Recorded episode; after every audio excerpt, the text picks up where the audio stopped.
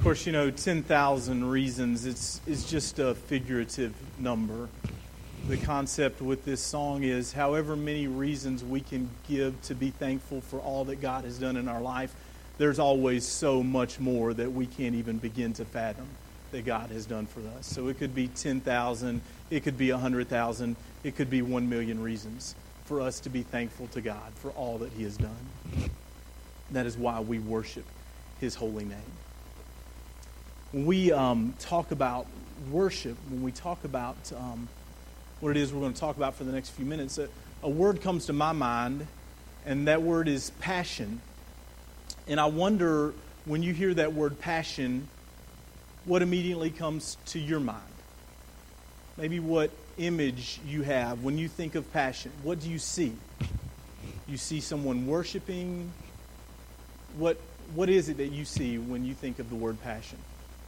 Well, I've, I've come up with a uh, picture illustration that I want to share with you, and maybe it's coming up on the screen here behind us.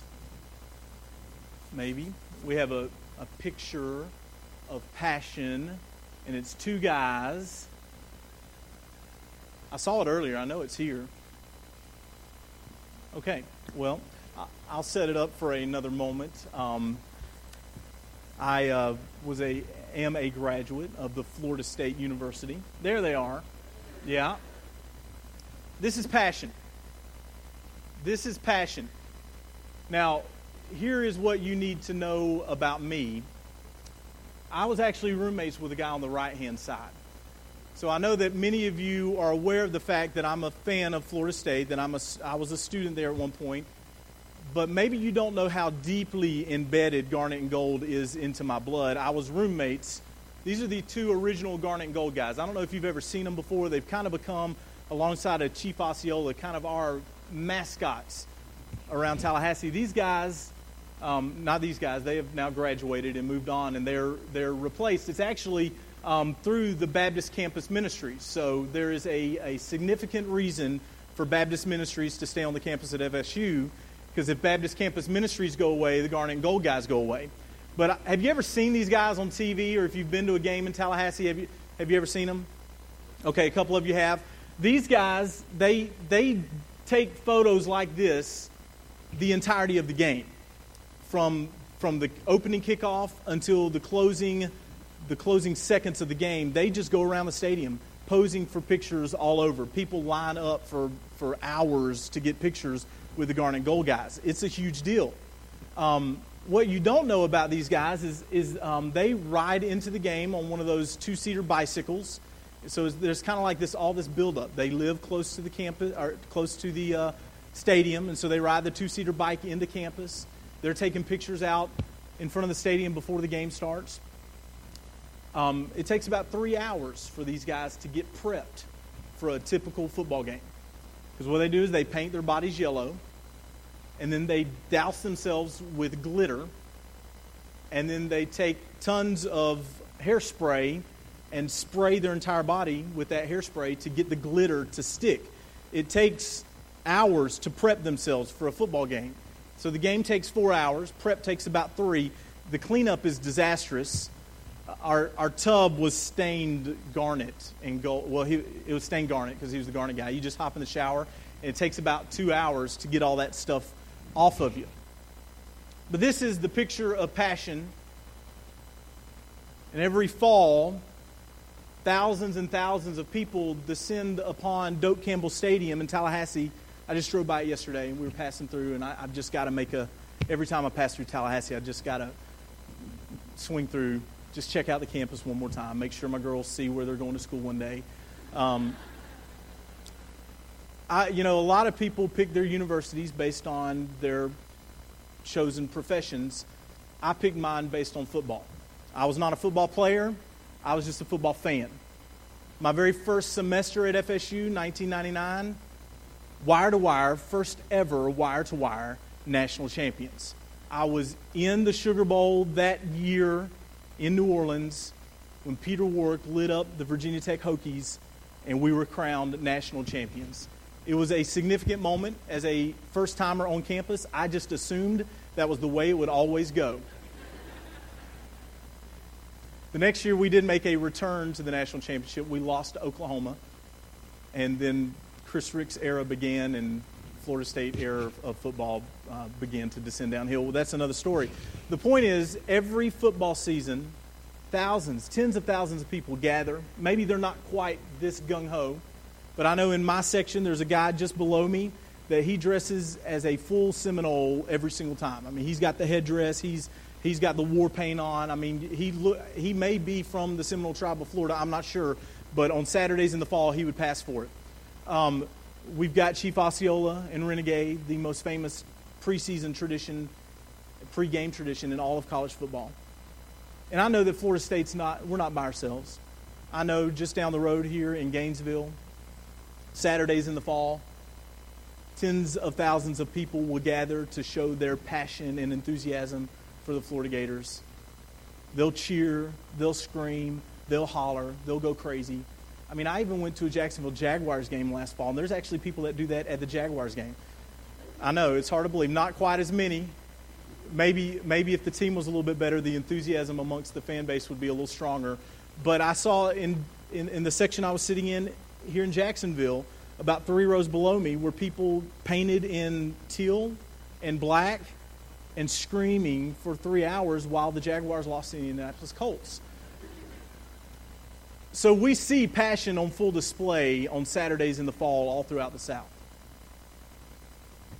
But perhaps our passion is a little misguided because these same folks that dress in garnet and gold and spray paint themselves and glitter themselves will roll in on Sunday morning to church and you think we're gathering for a funeral.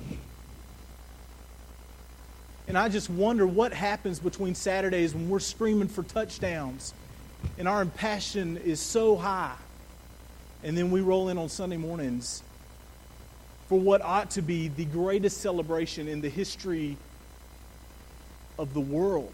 Sometimes our passion meter drops when we gather for worship. And it's not a Mandarin thing, it's just a question I've asked in churches everywhere is why? What happens between Saturday and Sunday? And why is our passion for God sometimes minimalized when it comes to our passion for our favorite team? I know we're not all football fans in here, so you just replace it with whatever you're most passionate about.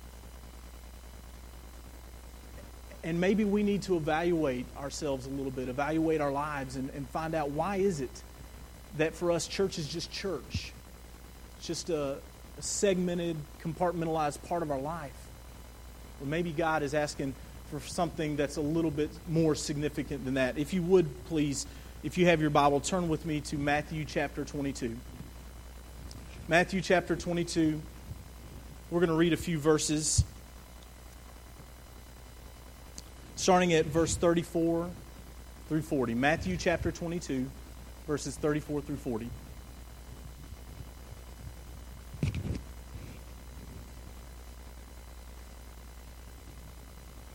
Hearing that Jesus had silenced the Sadducees, the Pharisees got together.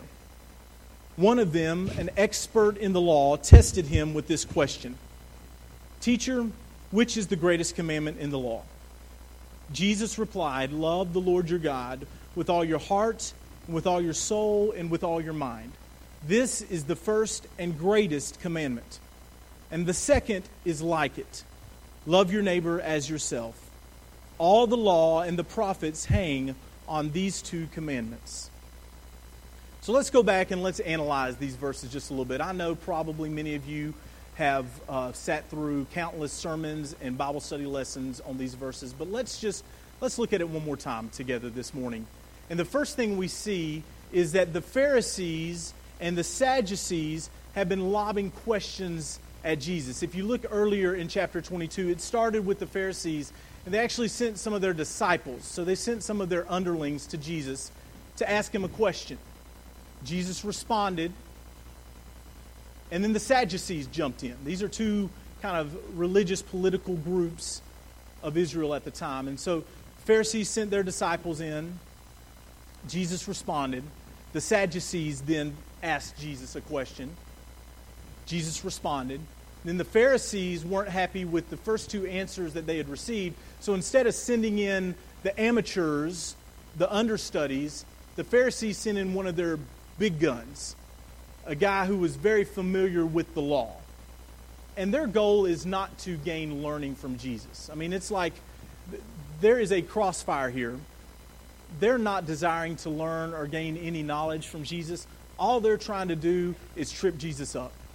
Their ultimate goal is not to, to gain better understanding of Scripture or understanding of God's Word or for allow God to change their hearts and lives.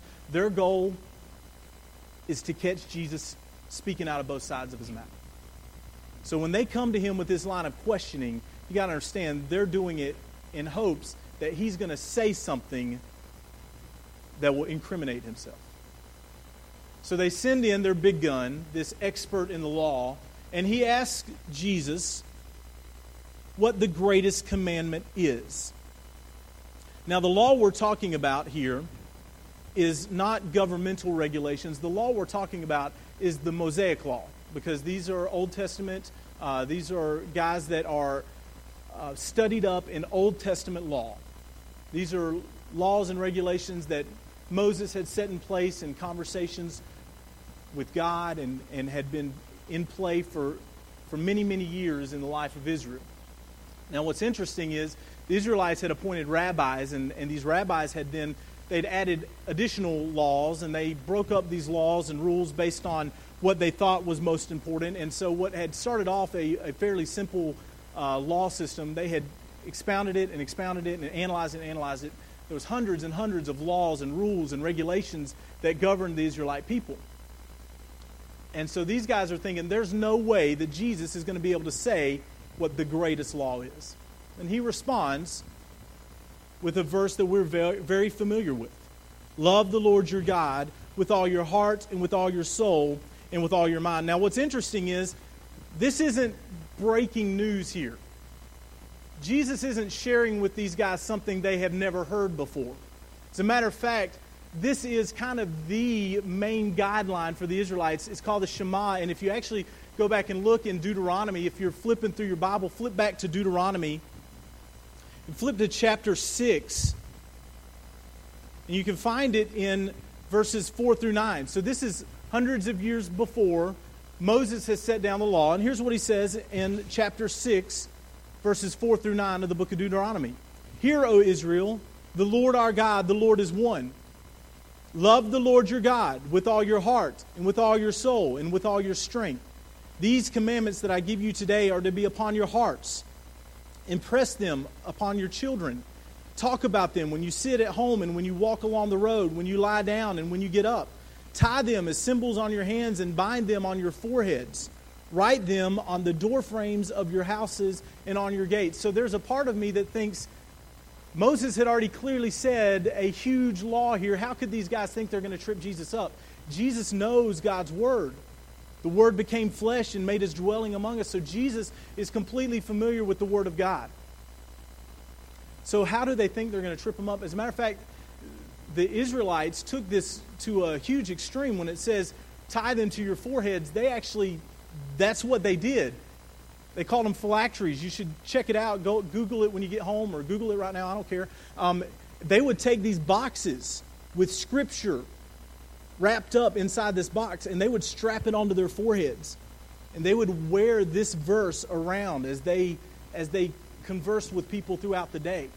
They would tie it to their arms. I mean, when, when God said, strap it to your forehead, attach it to your arms, write it on your doorpost, the Israelites took this seriously.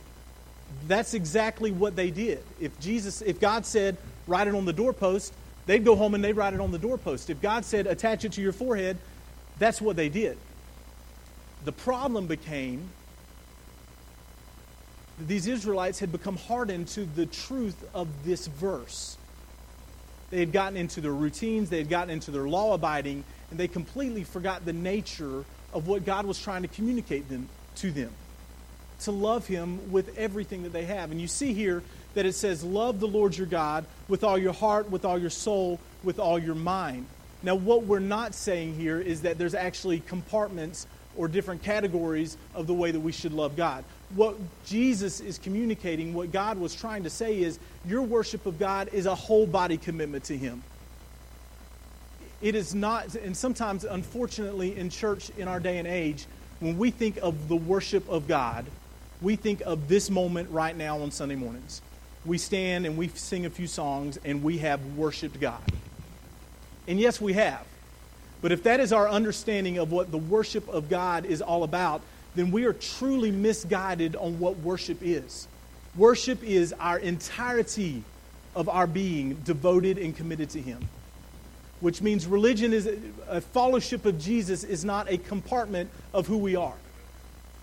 It is all about who we are. When we open and study God's Word, that is worship. When we are teaching God's Word, just an hour ago, if you walked up and down our halls, there are teachers teaching adult classes and children's classes and student classes. That is worship taking place. If you are in a class setting and you are a student, then that is worship. Worship is not about music. Music is a great way for us to worship God, but that is not what worship is all about. And it's not just about what takes place in this building or this campus on Sundays. You know, I've heard some people say, well, this is, here's my one vice. You know, I, I follow God with my entire life, but I have this one vice. That is not truly a complete surrendering of God in worship. When we are surrendered to God in worship, it is our whole lives. There, there are no vices, there are no bad habits. It is a life completely surrendered and devoted and committed to Him in every aspect, in every avenue, in every phase of our life.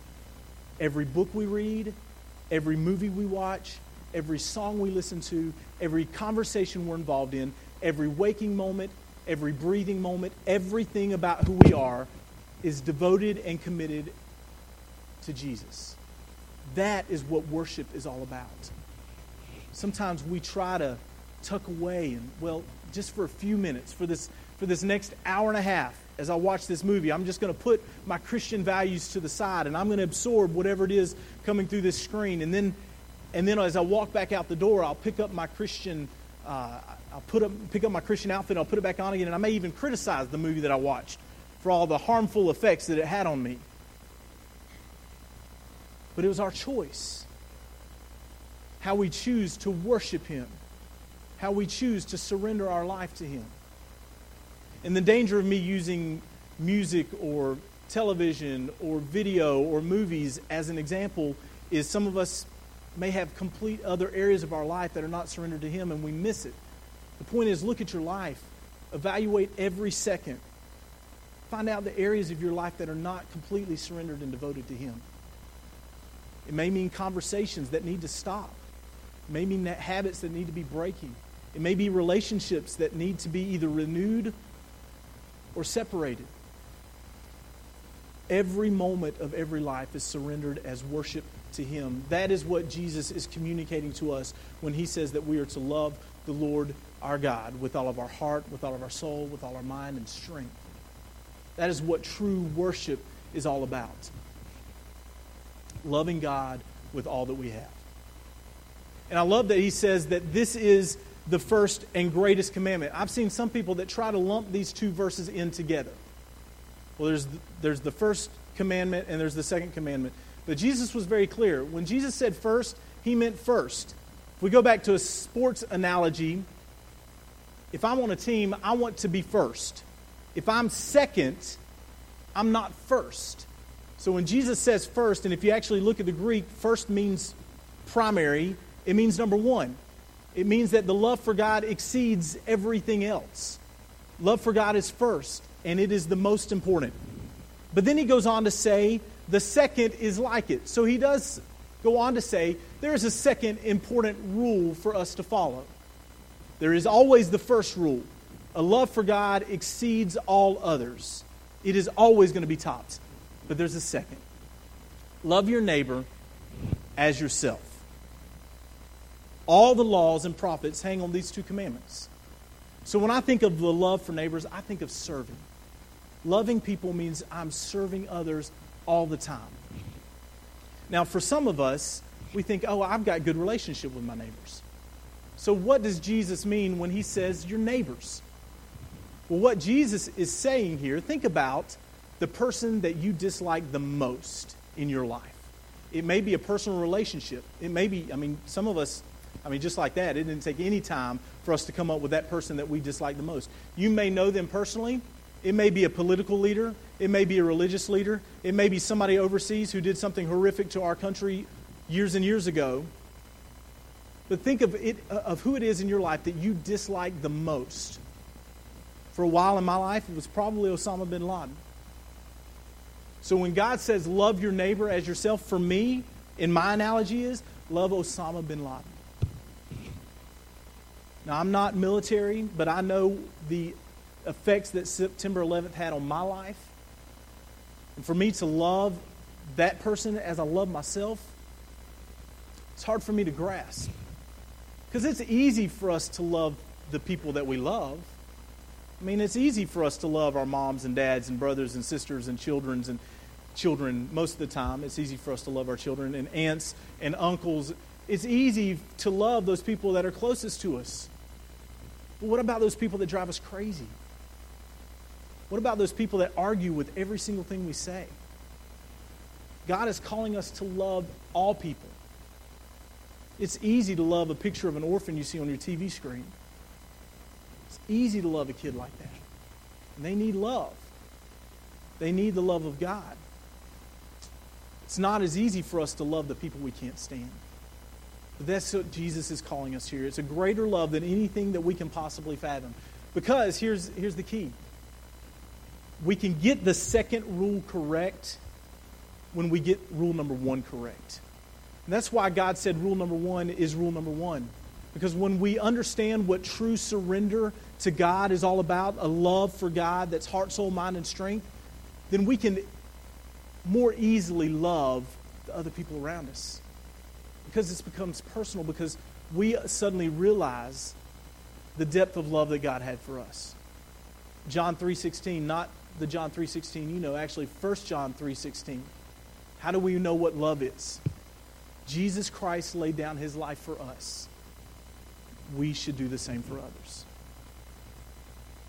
So love is what God has done for us. And when we think about our lives and think about the love that God demonstrated for us, at least for me, then it makes sense as to why I should love others the same way that God loves me because I don't deserve what God has done for me. I don't deserve His love. There are other people in this world that may not deserve to be loved, but because God loves them, because God loves me, because I love God, then I'm going to choose to obey His commands and I'm going to love others. I'm going to serve. Now, how do we model that love for others? Because it's very simple for us to sit back and say, I love other people. I have a love for others. But how do you make that love for others tangible? How can you touch that love? How can I look at your lives? How can you look at my life and determine, am I modeling what it is I'm preaching? Am I modeling what it is I say I believe in? Because it's real easy for us all to sit in this room together and say, oh, we love everybody well, how are we showing it? The best way to show that we love other people is to serve them. Serving other people with a selfless ambition causes people to not understand what it is that's going on. They don't understand serving.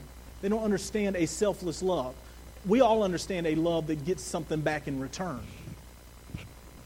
But what we're talking about here is putting others' needs ahead of our own. So, as we close out this time, a couple of questions for you. What activities are you involved in that help you to better love God? What things are you involved in in your life right now that model the love for God that we've been talking about? You involve yourself in corporate times of worship? Then absolutely that counts. Do you have some private times of worship? Yes, that counts. Do you have a, a personal prayer life, a devotion life with God? Then that's great. Are you teaching a small group? There you go. That's awesome. I'm asking you specifically, maybe right now or maybe in the moments as we go our separate ways here in a little bit, I want you to begin to write down some ways in which you are demonstrating your love for God. How are you making it tangible? Because it's real easy for us to sit here and say, oh, I love God. How are you modeling that out? How are you living it out? So we love God. and then we love others. So, what are some tangible ways in your day to day life that you're demonstrating a love for others? Because just saying we're doing it is not doing it. What are some actionable things that you do each and every day to model a love for others? What are some tangible things you're doing to demonstrate love for other people who you can't stand? Hugging our kids, reading them stories, saying prayers with them, that's great. But what about the people that you don't talk to all the time? People that you don't relate to all the time? How are you demonstrating and modeling love? How do we see this in action at Mandarin Baptist Church? What could we see happen? We're diving into a new school year. I'm sure if you talk to Leanne, there are needs in our kids' world for teaching. Maybe a way for you to model your love for God is to dive in and commit to teaching a, a group of kids for the upcoming school year. We have needs in student ministry, and I would love to plug you in. Maybe your way of modeling your love for God is by committing to work with a group of sixth grade boys for the next year. God bless you. Maybe your way of modeling your love for God, just talked with Ron Carr earlier today. We're having a, we're having a church wide work day coming up in August. Maybe the best way that you can model your love for God is to commit to come up here and serve on a Saturday to help spruce this facility up a little bit. Maybe you're singing in the choir, maybe you're playing in the band, and that is great. Those are great needs that we have. But what are you doing? What can you do? Maybe what's something that you're not doing, but you feel like I can do?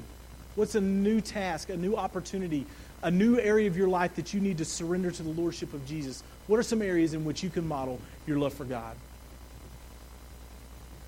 What are some ways in which you can model your love for others? Just imagine this with me. Imagine if every single child at the Cabaret Children's Home,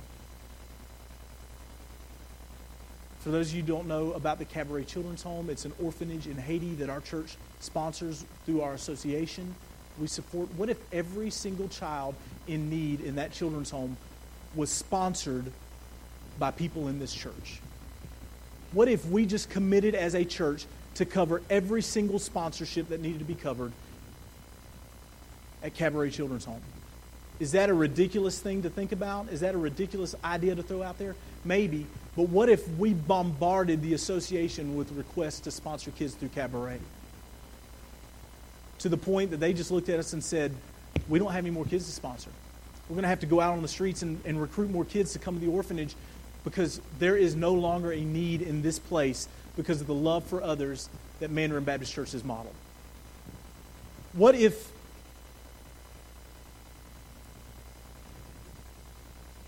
What if right here in Jacksonville? What if Kim Carr, who works with the International Learning Center, what if there were so many of us that desired to tutor and teach foreigners as they came as immigrants into our country? What if there was such a response by folks in our church that Kim had to come to us on a Sunday and said, I don't need any more tutors. I don't need any more help at the ILC because y'all have covered it as a church. What would that look like? Because maybe that is what God is calling us to do. There were 10 couples that recently walked through the steps to become certified foster care parents. 10 couples in this church, foster care or perhaps adoption. What if Duval County came to this church and said, every foster care case in need in this county has been met by folks in this church. Your church has stepped up and met every foster care need we have in this entire county. That may sound ridiculous, but I know of a church in Birmingham, Alabama that did that very same thing for their county. Shelby County in Alabama does not have any kids in the foster care system because of one church committing to foster kids. What if that's what our church decided to do for the greater Jacksonville area?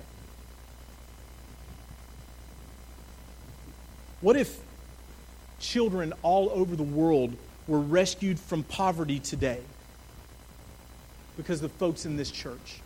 Maybe it's not Cabaret Children's Home. My wife and I sponsor kids through Compassion International. Maybe maybe you just find a kid on a website through Compassion and decide to give some money to support that kid to pull them out of poverty, to give them hope for tomorrow? What if our church committed to every family member sponsoring a kid? What would that look like for our world for tomorrow? What kind of impact would that have in what it means to serve other people? I just met with uh, an organization this week called World Relief. I met with them last week. And they do some amazing things, and our church has been involved in it before. Um, when refugees come to our city, they, they set up a, a, temporary apartment for them. So when they come, there's a place for them to live. And so churches actually adopt an apartment and adopt a group of a family, and they, they set that apartment up for that family. What if our church met with World Relief and every need that World Relief had for refugee families coming into Jacksonville was met because of the love for people that Mandarin Baptist Church modeled? They send teams to meet these refugee families at the airport as they step off of the plane into the United States for the very first time as, as residents of this country? What if, what if we sent a greeting team to the airport every single time a refugee family stepped into our city and we just sat there and cheered for them and had balloons for them and high fived them and welcomed to our country? And we took care of every single need that World Relief had. What would that look like? It starts with each one of us individually committing to love God with all of our heart, soul, mind, and strength, and to love others. It starts with that commitment first. But then we got to do something. My high school principal, every single day, it got so irritating. Every single day at the end of our morning show, he'd get in front of the camera. He'd point his fingers at the camera. he'd say, Get involved.